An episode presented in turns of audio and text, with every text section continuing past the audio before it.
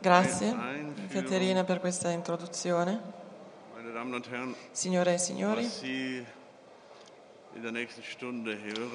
quello che voi sentirete nella prossima ora sono osservazioni relative alla congiuntura, alta congiuntura attuale del cinismo, su uno sfondo della storia delle idee. Io eh, considero, chiamo queste, queste speculazioni illusioni. Ho suddiviso in quattro parti le mie osservazioni, le mie riflessioni. La prima riguarda la serie di forme classiche della consapevolezza ingannata o falsa. Irrtum, quindi eh, la bugia, eh, l'errore, l'ideologia, la, il cinismo, la menzogna. Nella, nella seconda parte partirò dalla frase «Il mondo vuole essere ingannato». E parlerò della modernizzazione dei sistemi dell'inganno nel, nell'età moderna. E la terza parte, nella terza parte parlerò dell'era delle guerre mondiali e dei sistemi menzogneri del ventesimo secolo. E nella quarta parte, non potrebbe essere altrimenti, parlerò eh, di chi governa, di chi è ai vertici e delle menzogne del ventunesimo secolo.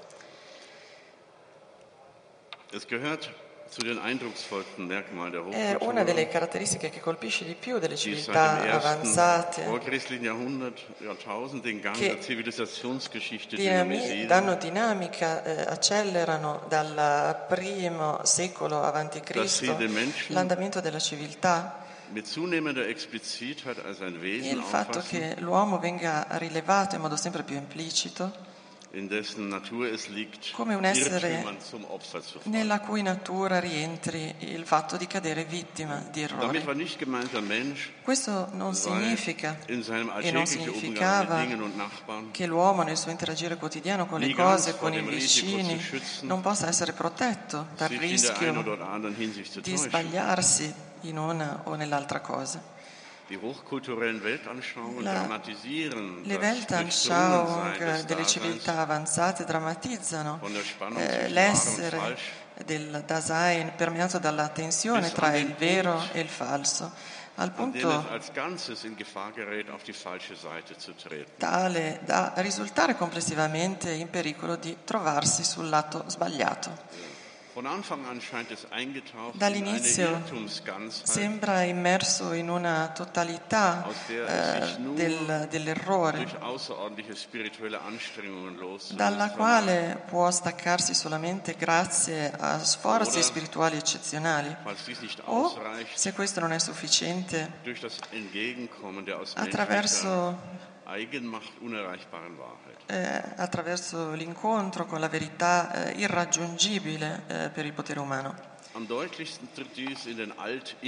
Questo viene spesso molto chiaramente nei vecchi concetti, nei concetti eh, indiani di Maya e Samsara. Ossia, in questo caso, l'essere nel mondo significa una immersione in un tessuto di fenomeni ingannevoli, dai quali eh, nessuna strada eh, conduce fuori,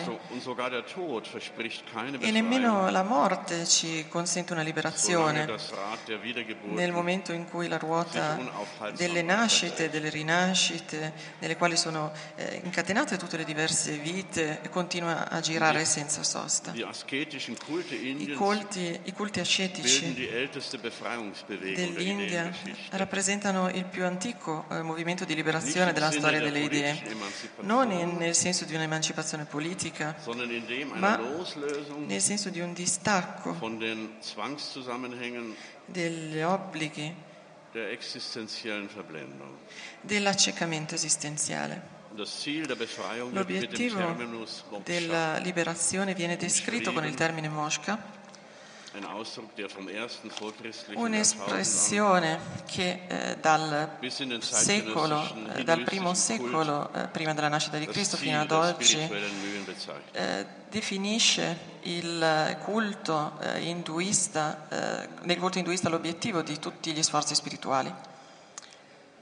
Analoge Radikalisierungen begegnen uns in den weiter westlichen Radikalizzazioni simili li troviamo anche nelle culture avanzate occidentali. Secondo l'idea che regnava nella, nella vecchia Persia, soprattutto nell'insegnamento zoroastico, l'esistenza umana si trova eh, dall'inizio coinvolta in una lotta di principi antagonistici, di divinità in lotta, dove l'opposizione rappresenta il movens della storia effettiva. E in questo caso gli uomini devono prendere posizione, quindi assumersi il rischio di mettersi dalla parte del principio cattivo, ossia Ahriman, lo spirito della paura. D'altro canto, la lotta dalla parte del bene fornisce la matrice per quello che poi verrà definito con nomi quali vera religio, eh, mission, missione o jihad. Tuttavia, il jihadismo di ispirazione salafita, dal punto di vista storico, è solamente una variante, per non dire una caricatura, dell'antico militantismo spirituale iraniano. Da lui eh, emerge la visione, il giudizio secondo il quale nel mondo reale grandi eh, le maggioranze si, eh, si accoderebbero agli eserciti del male, mentre i seguaci della verità, dell'aura Mazda, eh, non raramente si troverebbero dalla parte di una minoranza sofferente. E questo consente di giustificare, di spiegare il terrorismo nel nome, di spiegare il terrorismo nel nome del bene, con cui eh, da, da tanto tempo i pochi appunto cercano di spiegare la dominazione sui molti. Un ampliamento di questa zona di accecamento eh, simile lo troviamo nell'antica Grecia, quando inizialmente Quando la filosofia, nata prima in Ionia e poi ad Atene, determinò una frattura tra eh, i contenuti della consapevolezza dei molti e le argomentazioni dell'elite pretenziose dal punto di vista logico. E le prime tracce di questa frattura si trovano nel, nella, nei toni più accesi di Eraclito rispetto alla, alla massa, alla quantità ignorante. La paragona a maiali che si rotolano nel, eh, nel, nello, nello sporco per depurarsi, per pulirsi. La sua impronta classica si ritrova nel mito della caverna di Platone, della Politeia, che per molti non è altro che, eh, non indica altro che la posizione degli schiavi, che per la loro vita vivono eh, incatenati ad una parete, eh, guardando le immagini ingannevoli, mentre il saggio esce alla luce dalla caverna per vedere la luce delle idee a proprio rischio e per tornare al, dal popolo con un, una responsabilità di insegnamento. Inoltre nel ventesimo secolo Theodor Adorno parla di una connessione di accecamento e dimostrerà in questo modo che la logica del mito della caverna rimane valida in tutte le epoche, nonostante i metodi e le promesse dell'uscita dalla taverna nell'epoca della pluralità democratica sono completamente cambiate. Anche il primo cristianesimo era permeato dalla convinzione secondo cui gli uomini, nella, per la maggioranza, vivessero eh, nell'ignoranza e in una ottosità altera, se non avessero ricevuto dal Vangelo la possibilità di squarciare il velo della cecità. Quindi eh, questa prigionia nell'errore non viene più eh, intesa come stato naturale, ma piuttosto come conseguenza di un'azione ribelle che quasi tutti compiono, esistendo nell'ordine della eh, aridità. Si tratta dell'azione della sovra, del sovraordinamento dell'io eh, sopra gli altri e l'allontanamento volontario dall'archetipo dell'altro, di Dio. E per questo, quindi, questo accecamento originario dal punto di vista cristiano non è solamente un errore inevitabile e quindi privo di colpa, deriva dall'insistenza eh, per il, verso lo, lo sbagliato, verso l'erroneo, che nella nostra eh, trasmissione religiosa occidentale si chiama peccato. Questa scena eh, archetipica eh, si ha nella ribellione dell'arcangelo e nella, del suo seguito narcisista rispetto al Supremo, una ribellione che, non fini, che finisce in una caduta permanente eh, verso un'autoaffermazione inutile, e in questo caso eh, nemmeno il capovolgimento moderno dei presagi non cambierà nulla, grazie al quale l'uomo eh, si celebra nell'esistenza della rivolta come animale in grado di dire no. E sotto il livello di queste interpretazioni così ambiziose, mitologiche, eh, quasi metafisiche dell'uomo, come essere eh, che sbaglia, che errante quasi a priori, si sviluppa al contempo in quasi tutte le culture un rapporto pragmatico rispetto al, ai fatti del, della consapevolezza eh, erronea, errata. A livello quotidiano si sa ovunque con che frequenza e eh, appunto l'apparenza eh, risulta essere ingannevole, e che certe eh, opinioni, che le opinioni corrette spesso eh, si possono raggiungere dopo un secondo sguardo. Allo stesso modo sappiamo dalla nostra esperienza che non tutto quello che viene detto è corretto. E se anche fosse vero che il mondo è tutto quello che eh, esiste, tutto quello, eh, non tutto quello che viene espresso a parole potrebbe essere eh, coperto da quello che eh, esiste. La lingua come tale funziona come un Eldorado dell'inesatto. E questo non solo alla luce della critica linguistica moderna, negli sviluppi di Mautner, Wittgenstein e della scuola della filosofia analitica.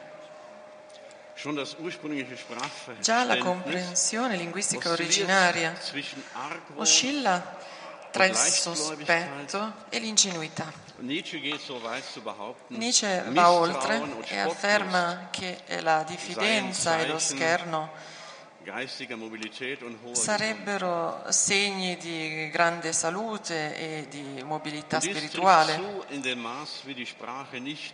E questo è vero nella misura in cui la lingua non serve solamente alla trasmissione di vecchie favole, di nuove fizioni. Non va solamente a vantaggio dell'articolazione di errori in buona fede. È al contempo anche il mezzo ideale per la distorsione volontaria dei fatti. È migliore di qualunque altra cosa per celare delle intenzioni, per sedurre chi ascolta, simulando un consenso.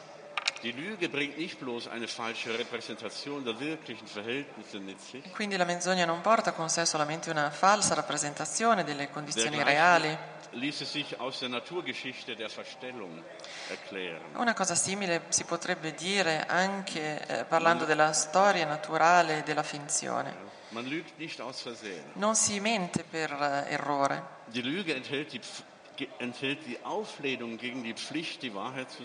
La menzogna contiene la ribellione rispetto al dovere di dover dire la verità. Un dovere che nelle culture avanzate viene eh, sottolineato con un esplicit- Un, in modo esplicitamente patetico. E quindi, dopo il primo errore involontario, primario, la menzogna compare come seconda figura nella fenomenologia quotidiana della consapevolezza eh, che cade e conduce in errore. In questa troviamo l'inganno dal lato eh, di chi inganna, animato da intenzioni consapevoli, mentre dalla parte di chi viene inconna- eh, ingannato la, viene subita in modo involontario. E non appena eh, l'essere ingannati eh, è eh, caratterizzato da un carattere di volontarietà, si origina la terza figura della consapevolezza eh, che sbaglia, che erra, che eh, viene definita a seconda del contesto, della critica, dell'errore, come superstizione o ideologia, autosuggestione oppure quasi come abrogazione intenzionale della, della non fede. E poi c'è una formulazione nota di Coleridge che parla appunto eh, dell'estetica. Willing suspension of disbelief. Ma si parla nelle eh, teologie monoteistiche, si parla di superstizione. Da quando la fede nell'unico vero Dio può essere distinta dal culto eh, politeistico, Eh, la fede in dei quindi che vengono eh, considerati solamente dei fantasmi inventati. Quando gli dei sono morti, e questo eh, è perché i teologi li hanno ammazzati. La critica teologica alle opere della superstizione eh, si trasforma poi in critica ideologica, di ideologia politica.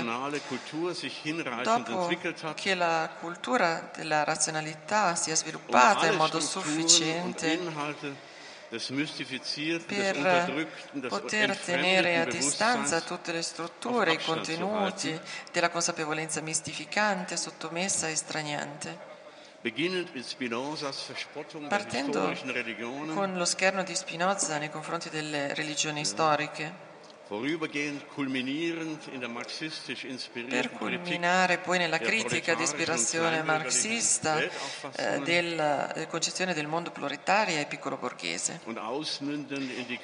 e per poi sfociare nella critica dell'industria, della consapevolezza di società di massa eh, guidate dal denaro e nella destrutturizzazione und partiell zu Unrecht essentialisierten Geschlechterdifferenzen. Delle differenze tra sessi apparentemente impensabili e esistenzializzate anche eh, a torto.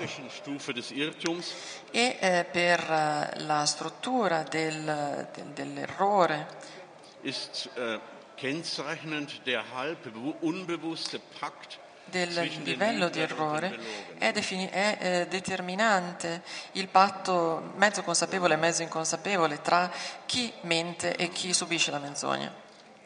Uh, mit Ideologie in präzisierten Wortsinn als dritter Gestalt in der Formenreihe des irrenden und irregeführten. Si ha a che fare con le ideologie nel senso precisato come terza figura nella eh, serie delle forme della consapevolezza che eh, erra e che conduce in errore nel momento in cui una o più eh, produzioni esplicite di idealizzazioni suggestive convergono eh, nella richiesta di illusioni edificanti.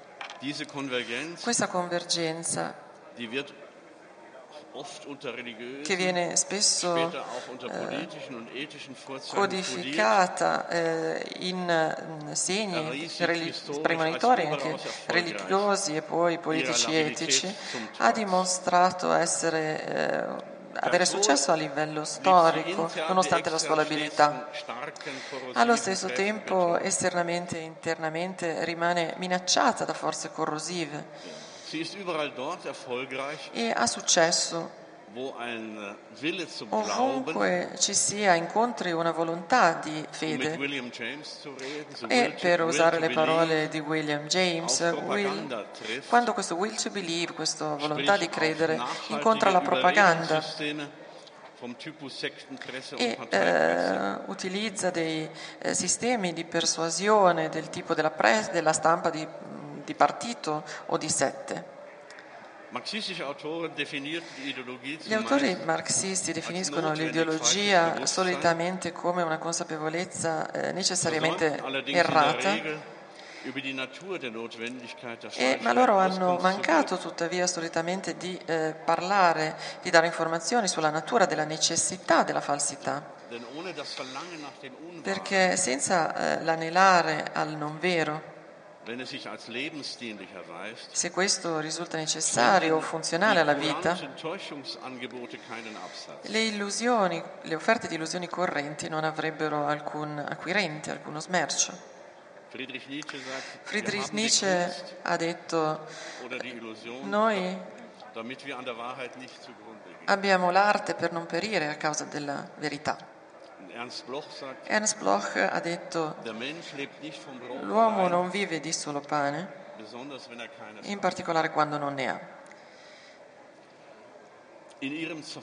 Nel suo decadimento, che non dissimula dal tardo diciottesimo secolo i suoi sintomi, si libera la ideologia eh, fallimentare del cinismo. Rappresenta la quarta figura nella serie di forme. La critica della ragion cinica nel suo oggetto rappresenta un'impresa al contempo ironica e seria. Il cinismo rappresenta eh, in prima cosa un fenomeno di disinibizione.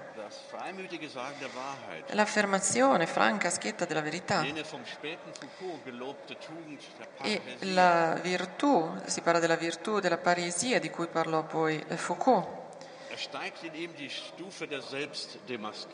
Eh, e questa eh, incrementa eh, il livello di smascheramento. Se eh, l'ipocrisia era un inchino al, vi- al vizio da parte della virtù. Allora il cinismo eh, porta avanti il rifiuto della menzogna alla convenzione di eh, avere una copertura idealistica del nuovo, di quello che noi definiremmo adesso politicamente corretto. E questo eh, ha come presupposto l'allentamento dell'obbligo di mascherarsi eh, su entrambi i lati del patto illusorio eh, motivato a livello ideologico. E se chi è in alto lascia cadere la maschera,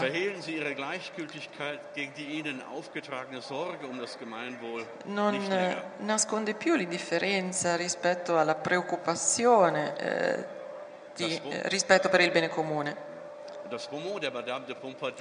E eh, Madame de Pompadour ha detto un, questo après nous le déluge, l'ha detto nel novembre del millesettecentocinquantanove, dopo aver saputo della sconfitta dell'esercito francese a Rosbach contro i prussiani. Lo disse per non dover interrompere una festa molto elegante. E probabilmente a Fontainebleau. E in questo modo illustra la tendenza alla disinibizione dei nobili, e questo lo fa in modo estremamente esemplare. Maria Antonietta,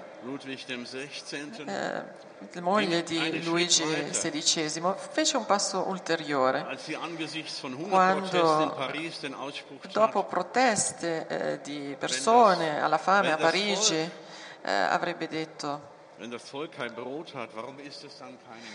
se non hanno più pane, perché non mangiano brioche? Se il popolo n'a pas de pain, pourquoi il ne mange pas de la brioche? Nel loro cinismo chi eh, governa eh, lascia tra- intravedere di essere diventato troppo eh, pigro per poter assumere appunto la fatica del, dell'ipocrisia. Eh, per loro eh, cose quali l'onore e il decoro sono solamente figure in un gioco di perle di vetro. Dall'altro lato si scatenano, si scatena anche il cinismo della plebaglia, per così dire, tra virgolette, e questo succede dopo, la, e questo succede dopo lo scioglimento del patto delle illusioni sociali. Secondo eh, le intenzioni di Hegel, Chi, si, chi risulta, chi si sente troppo povero, troppo libero, troppo malato e si sente vicino all'abisso, ecco, questo non riuscirà a cedere alla commedia della decenza. Il cinismo che arriva dall'alto ha in comune con quello che arriva dal basso una dispensa dalle pretese della morale generica, una dispensa che ognuno si concede. Nella seconda parte parlo della modernizzazione del sistema dell'inganno. La vecchia storia delle idee ci fa capire che il cinismo,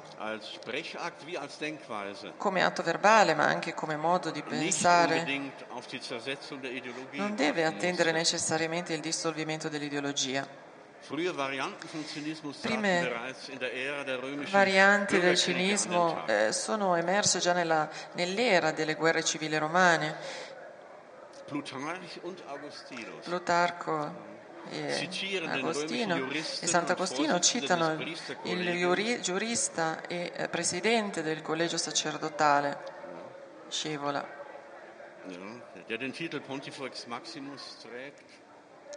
che ha il, sì, che ha il titolo di Pontifex Maximus. Scevola,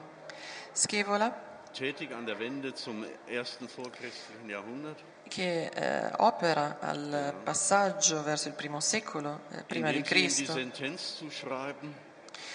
e al quale viene, a, viene accreditata questa frase: stimando svoltegevcipit decipiatur. Quindi se il mondo vuole essere ingannato, allora che lo sia. Questa frase rappresenta il primo documento del cinismo sacerdotale e patrizio su territorio romano.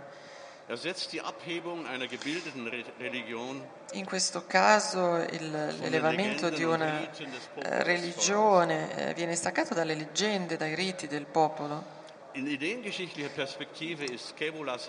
Nella prospettiva della storia delle idee, eh, Scevola, il voto di Scevola è di grandissimo valore. Mostra come il cinismo possa anche derivare dalla ridicolizzazione aristocratica e urbana del eh, pregiudizio eh, del, del popolo, della superstizione del popolo, senza dover aspettare il crollo delle ideologie eh, dell'epoca moderna.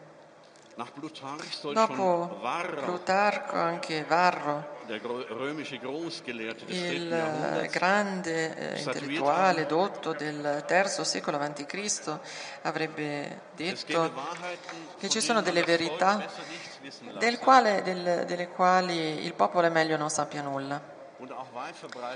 Ma ci sono anche degli, degli sbagli, degli errori molto diffusi, dei quali ugualmente, della cui falsità, della cui ironia il popolo non deve necessariamente venire a conoscenza. E questo in qualche modo eh, ci ricorda un'arguzia nata negli Stati Uniti dall'epoca dei dibattiti sulla Costituzione, ossia All men are born free and equal. All men are born free and equal. But why tell the people? But why tell the people? Quindi tutti gli uomini sono nati liberi e uguali, ma perché dobbiamo dirlo alla gente? In un periodo di duemilatrecento anni,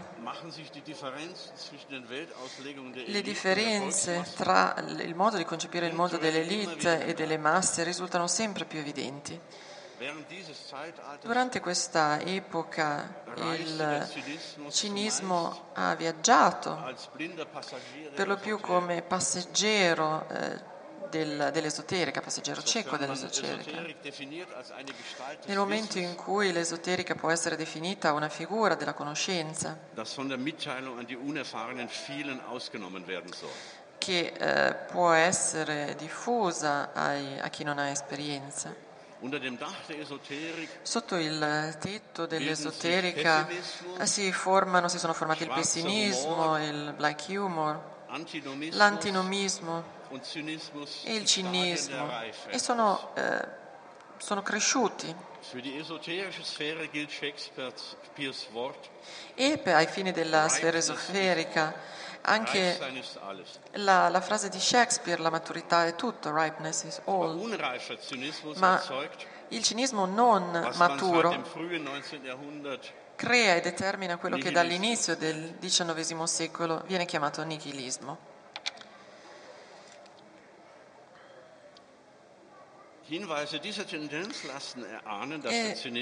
E cenni a questa tendenza ci fanno capire che il cinismo, inteso come eh, sintomo della, di un allentamento eh, falso e della perdita di inibizioni morali, non deriva solamente dal fatto di lasciarsi andare de, della classe politica,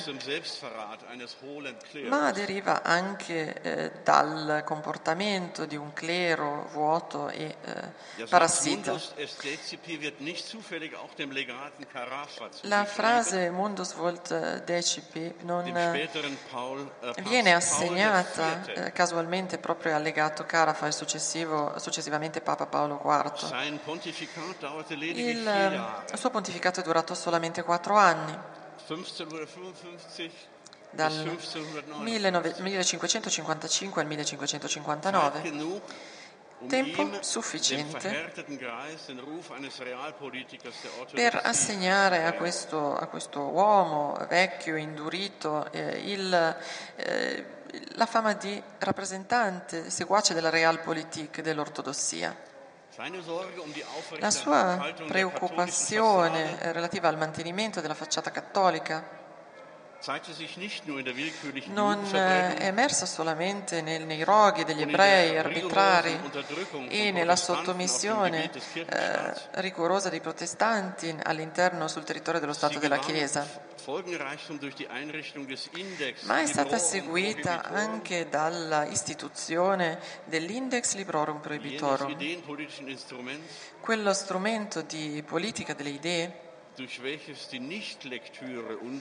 attraverso la non lettura, attraverso cui la non lettura dei libri non graditi doveva diventare un garante eh, dello status quo eh, religioso all'epoca e futuro, in futuro ideologico. L'ascesa di Roma a centro di emissione del cinismo dell'epoca moderna Eh, parte dall'epoca dei, Bor- dei papi Borgia e diventa uno dei, eh, dei fatti meglio provati della più recente storia delle idee. Se, dopo di loro diventa un, un gioco di prestigio essere eh, papa senza essere cinico. Gli effetti di Paolo quarto possono essere desunti dal fatto che il nome eh, pa- di Paolo per un papa è stato, gettu- è stato tabuizzato per praticamente quattrocento anni, e questo in un momento in cui il cattolicesimo era confrontato con la sfida della, delle missioni mondiali, per le quali nessun nome avrebbe potuto essere più indovinato eh, rispetto a quello del tredicesimo apostolo. Ma solo con Giovanni Battista Montini, dopo la sua elezione, solo lui, eh, dopo la sua elezione nel millenovecentosessantatré, venne riutilizzato il nome Paolo. E in questo caso determinante è stato il fatto che lui aveva eh, eliminato il, questo index ormai contrapproduttivo. Per la romanizzazione del, a favore della romanizzazione del cinismo eh, abbiamo un episodio dalla vita del giovane Martin Lutero.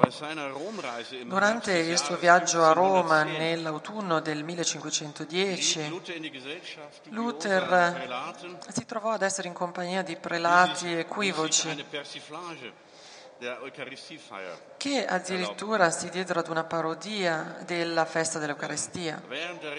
Durante questa recita delle parole di introduzione sulla eh, trasformazione del pane in corpo di Cristo, sembra abbiano detto: tu sei pane e pane rimarrai. E per eh, si può arrivare e la, il completamento di questa corruzione clericale eh, arriva nel momento in cui non ci sono più motivi per tenerla nascosta, e in, considerata eh, la immoralità dissimulata del clero non, non è sorprendente quando autori quando non pochi, se non pochi autori del umanismo durante la, il Rinascimento eh, si rifanno al genere delle satire. Non, già alla loro epoca non era facile fare satira, scrivere satire. Sebastian Brandt, Erasmo da Rotterdam e Tommaso Moro sono quelli eh, che hanno, eh, diciamo, fino ad ora eh, composto critiche satiriche, ad esempio La nave dei folli del millenovecentonovantaquattro, L'elogio della follia millecinquecentonove e Il libello dell'isola di Utopia del millecinquecentosedici. Il poeta Pietro Aretino, un leggermente più giovane di, dei signori che abbiamo appena citato, eh, diede un accento romano al concetto, al concerto della satira del, dell'epoca moderna. Nell'epoca eh, del romanticismo e dell'illuminismo eh, questo non doveva perdere attualità. E ancora negli anni trenta del diciannovesimo secolo il poeta dialettale romano, cioè Giuseppe Gioachino Belli, morto nel milleottocentosessantatré, arricchì questo fondo di satira europea utilizzando delle espressioni molto eh, dirette, parlando della Roma delle, dell'epoca. Il Papa, lui eh, rinfacciava a Papa Gregorio sedicesimo che il fatto di trattare la città santa come un, un locale nel quale lui si recava abitualmente. Il fatto che all'epoca fosse eh, normale eh, esprimere le cose era per, l'autor- per, per l'autore, era, faceva parte della natura delle cose. E lui appunto usò questa frase.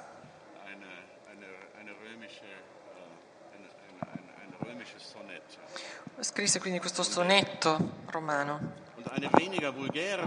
E una variante un po' meno volgare ce la, ce la offre eh, l'osservazione fatta da logici, secondo cui gli enunciati, sulla base della propria struttura affermativa, evidenziano in sé una tendenza alla verità. E infine non dobbiamo dimenticare di notare il ruolo svolto dal marchese de Sade nel, nella modernizzazione del cinismo. Nella sua opera si realizza una sintesi profetica dell'antinomismo, quindi il rifiuto della legalità e il naturalismo. Questo autore, fortemente colpito dagli scandali, per lui la pornografia non significava solamente una manifestazione eh, aggressiva di segreti sessuali. E Goethe aveva formulato eh, in modo classico questa regola dicendo: non si, non si può nominare davanti a orecchie pudiche quello che eh, non, possono far a sen- non possono far a meno di sentire cuori eh, pudici. La svolta verso la pornografia, secondo nel pensiero di de Sade, era, corrispondeva ad un progetto della sua rivoluzione naturalistica verso la liberazione della natura dalla rete della morale eh, di proibizione. La natura di de Sade eh, in, interpreta un impulso verso un eh, delitto integrale. E quello che gli ingenui ritengono pornografia è di fatto null'altro che un naturalismo con tendenze predatorie. La sua liberazione eh, mostra per de Sade il senso più profondo della rivoluzione francese e dovrebbe addirittura determinare la direzione di sviluppo dell'epoca postmoralista. Tracce del postmoralismo si trovano anche nella letteratura del diciannovesimo secolo, in Balzac, nella figura di Rastignac, in Barberie d'Orvilliers, Max Stirner, Baudelaire, Dostoevsky, Maupassant, per, poter, per citare solamente alcuni autori. Questo poi si rinforza in Nietzsche Eh, con, eh, con i suoi messaggi del sovvertimento di tutti i valori.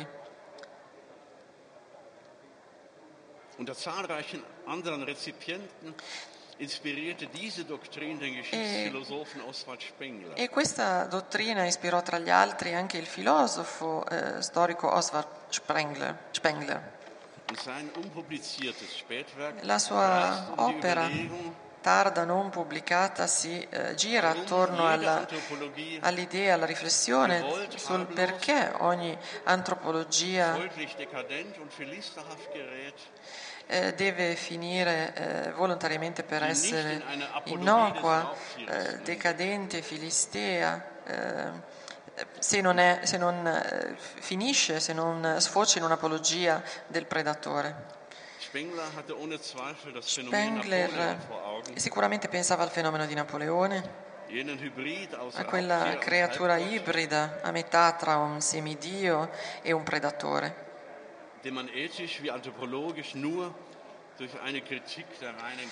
allora del quale, eh, del quale si può parlare a livello etico e antropologico ricorrendo alla critica della ragion pura. Come Goethe aveva notato, questi individui del, passano dalla sfera umana al, alle forze della natura e come tali eh, precipitano avanti, scorrono come pietre che rotolano.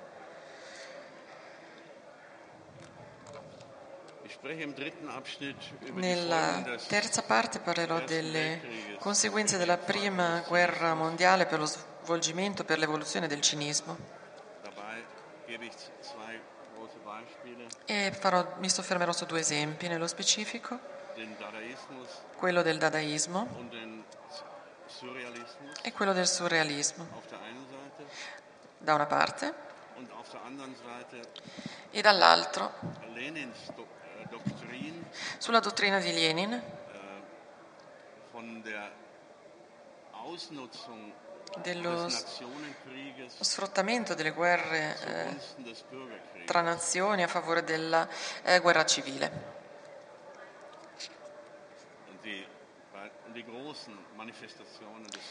E le grandi manifestazioni del cinismo nel ventesimo secolo sono di natura politica.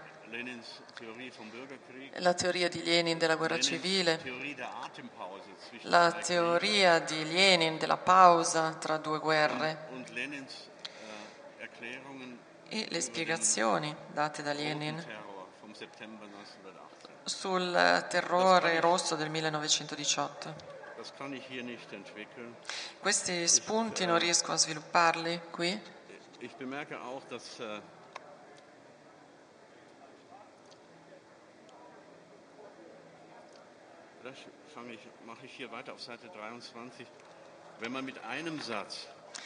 Se con una frase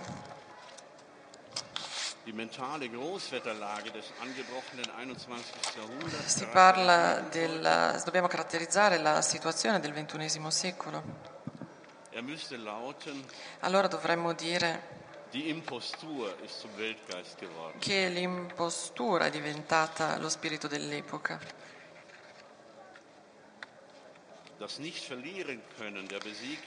La, la capaci- la, l'incapacità di perdere di chi è stato sconfitto tra il millenovecentodiciotto e il millenovecentotrentatré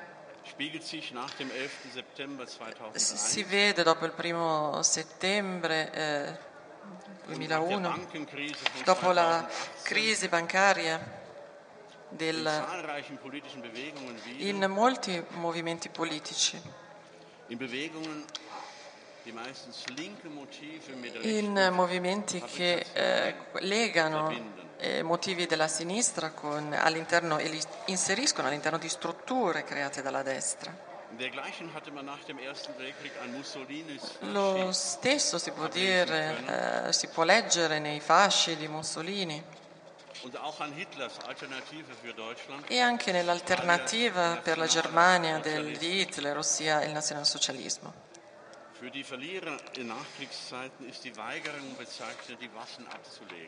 Per eh, chi ha perso è difficile deporre le armi. Non bisogna farsi, non bisogna farsi eh, confondere dal fatto che eh, un gruppo di sinistra negli anni settanta Abbia, abbia, fatto, abbia creato, ci si è preso un nome quale lotta continua e abbia quindi fatto di questo motivo il proprio nome. Quindi abbiamo la, la, la guerra civile è il, russa è la conseguenza in qualche modo della prima guerra mondiale.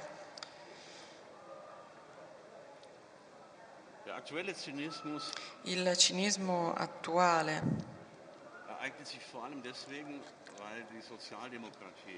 è legato alle socialdemocrazie.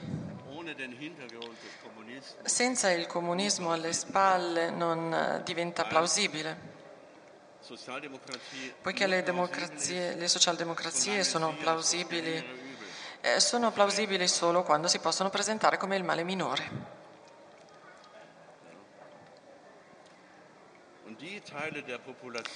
E le parti della popolazione che si sentono lasciate, lasciate sole dalla promessa di miglioramento delle proprie condizioni di vita, delle democrazie sociali,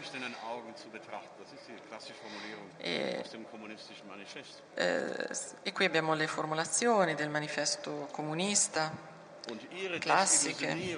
La loro, il loro disillusione si trasforma velocemente in una rabbia nei confronti del sistema in quanto tale. E questa espressione fa parte di una lingua del ventesimo secolo, eh, una, una lingua fortemente con accenti molto forti.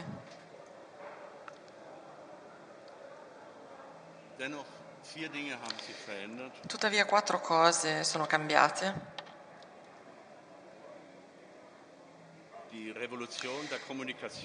La rivoluzione del, della comunicazione grazie all'avvento di Internet.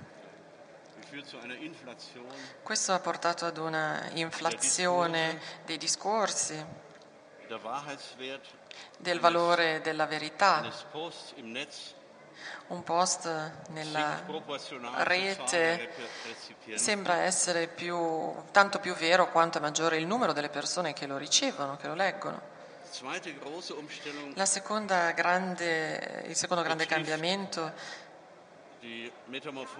riguarda la metamorfosi della guerra, dalla guerra fredda alla difesa dal terrorismo. Il terzo fenomeno è il codice linguistico neomoralista della, del politicamente corretto.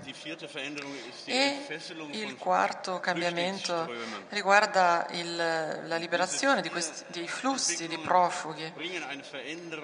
Tutti questi sviluppi causano dei mutamenti molto profondi nei rapporti, appunto, tra, il, tra chi governa e le menzogne.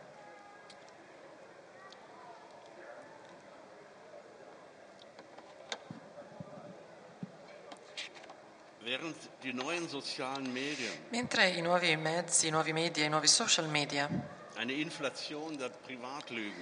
eh, determinano un'inflazione delle menzogne private e le aumentano immensamente, la sfera politica è esposta ad una eh, espansione delle menzogne di Stato.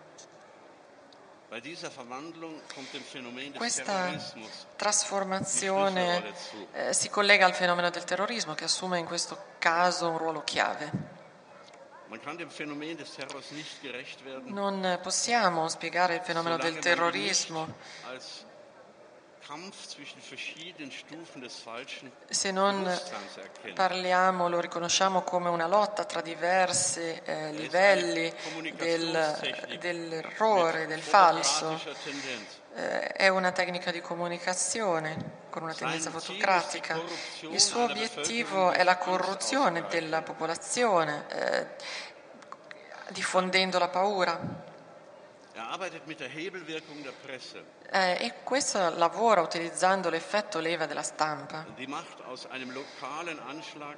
Il, l'attacco, un attacco locale, un attentato locale diventa un fatto internazionale. Il terrore eh, apre il tema del, eh, inter, del, dell'opinione pubblica multinazionale. La terza attualizzazione del cinismo deriva da reazioni alla political correctness, che eh, viene chiamata anche populismo. Quello che da alcuni anni viene chiamato populismo non è più una reazione, in un senso quasi fisico del termine,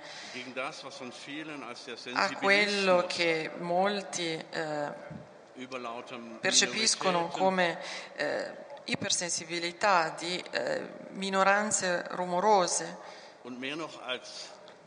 e ancor più come censura permanente, costante, di una politica eh, della lingua eh, simile all'Inquisizione.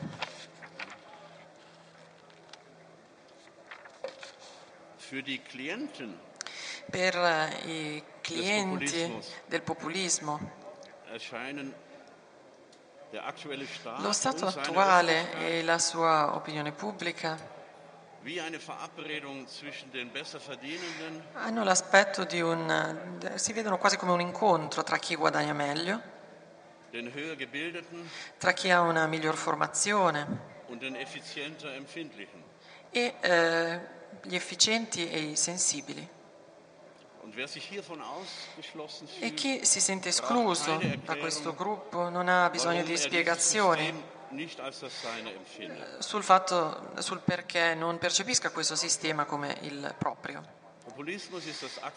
Il populismo è lo, stato, lo stadio attuale del disagio culturale. Rappresenta il disagio eh, sotto forma di contrattacco alla messa in, in mostra. Rende superfluo l'effetto, questo effetto sul... non è necessario spiegare come questo si applica al presidente americano. Donald Trump, che possiamo definire un politico intrattenitore, nella, entrerà nella storia della civiltà come esempio di come la, disi, la mancanza di inibizione davanti ad un pubblico può collegare il cinismo che viene dall'alto con quello che viene dal basso. I suoi, lui scatena entusiasmo tra i suoi ammiratori, tra i suoi sostenitori, perché va al di là delle richieste, degli inviti alla, alla civiltà, eh, ci passa sopra come un masso. Non è solamente... Eh, non dice solamente delle menzogne che chiama, no, lui dice menzogne, ma chiama, eh, dice, afferma come menzogneri le critiche dei suoi oppositori.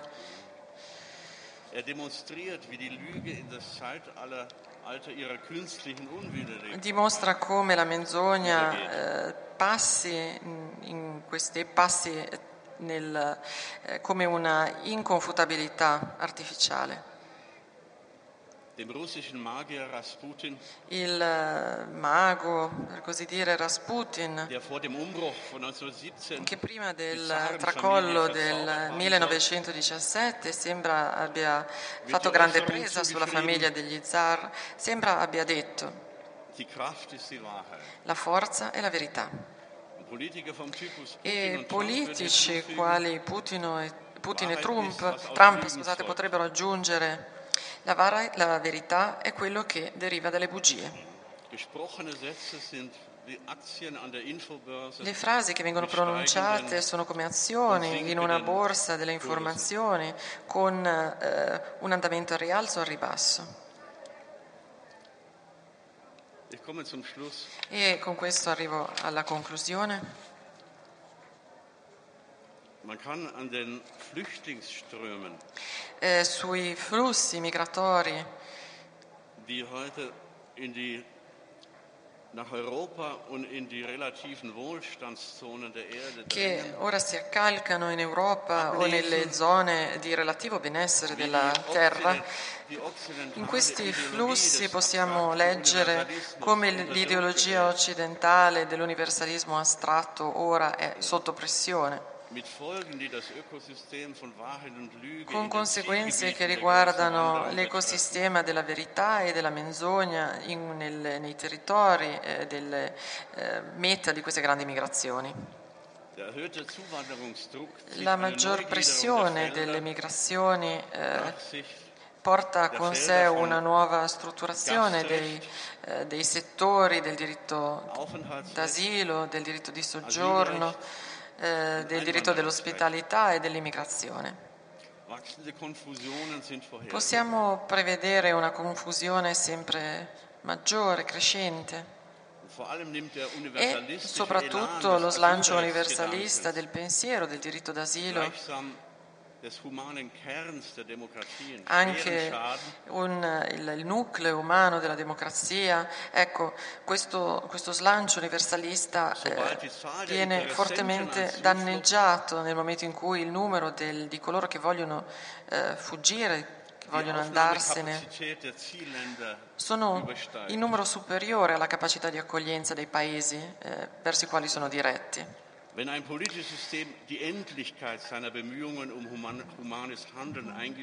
Se un sistema politico ammette la finitezza dei propri, eh, delle proprie capacità nel campo umano, umanistico, allora la, eh, la de, self, l'autodementi cinica eh, del, dell'affermazione del diritto non è poi tanto lontana. Questo effetto non può essere compensato sufficientemente dal riferimento alla frase, al motto Ultra posse nemo tenetur. Ultra posse nemo tenetur. Übers Können hinaus ist niemand zu Hilfeleistungen verpflichtet. Ossia, eh, al di là di quello che si può fare, nessuno è tenuto a prestare aiuto. Die Grenzen des Könnens, I limiti del, del possibile sono ovviamente eh, fluidi, eh, vengono stabiliti dalla volontà. Il populismo che sta prendendo piede eh, mo- fa appello alla non volontà sotto la scusa della, del non potere, del non essere in grado di fare. E in questo caso nascono eh, delle disinibizioni che ricordano gli anni peggiori eh, dell'Europa dello secolo scorso. Alcune pietre che rotolano nell'est della Germania hanno espresso quello che hanno in mente, dicendo che quanti tanti più di questi eh, annegano nel Mar Mediterraneo, tanto meglio per noi. E a loro voci apparentemente critiche della, della parte invece che si schiera a favore degli aiuti umanitari, che se isole come Lampedusa e altri centri eh, di arrivo possono essere definiti una sorta di Auschwitz sul mare. Queste tendenze che ho descritto non possono essere riassunte sotto concetti eh, più ampi e necessari. Ognuno di questi in proprio, a modo proprio si, si rifà all'inflazione del principio mundus vult decipi. Alcuni sembrano essere decisi a non lasciarsi più ingannare, o perlomeno non, non dicono di cercare una menzogna alternativa. Gli altri invece lavorano instancabilmente alla modernizzazione dei sistemi di menzogne incastrati e collegati uno all'altro. E tra di loro, in mezzo, ci sono gli ultimi amici della verità, evidentemente ormai una minoranza e ancora per poco capaci di nascondere il proprio affanno. Grazie per la vostra grandissima pazienza, quasi non umana.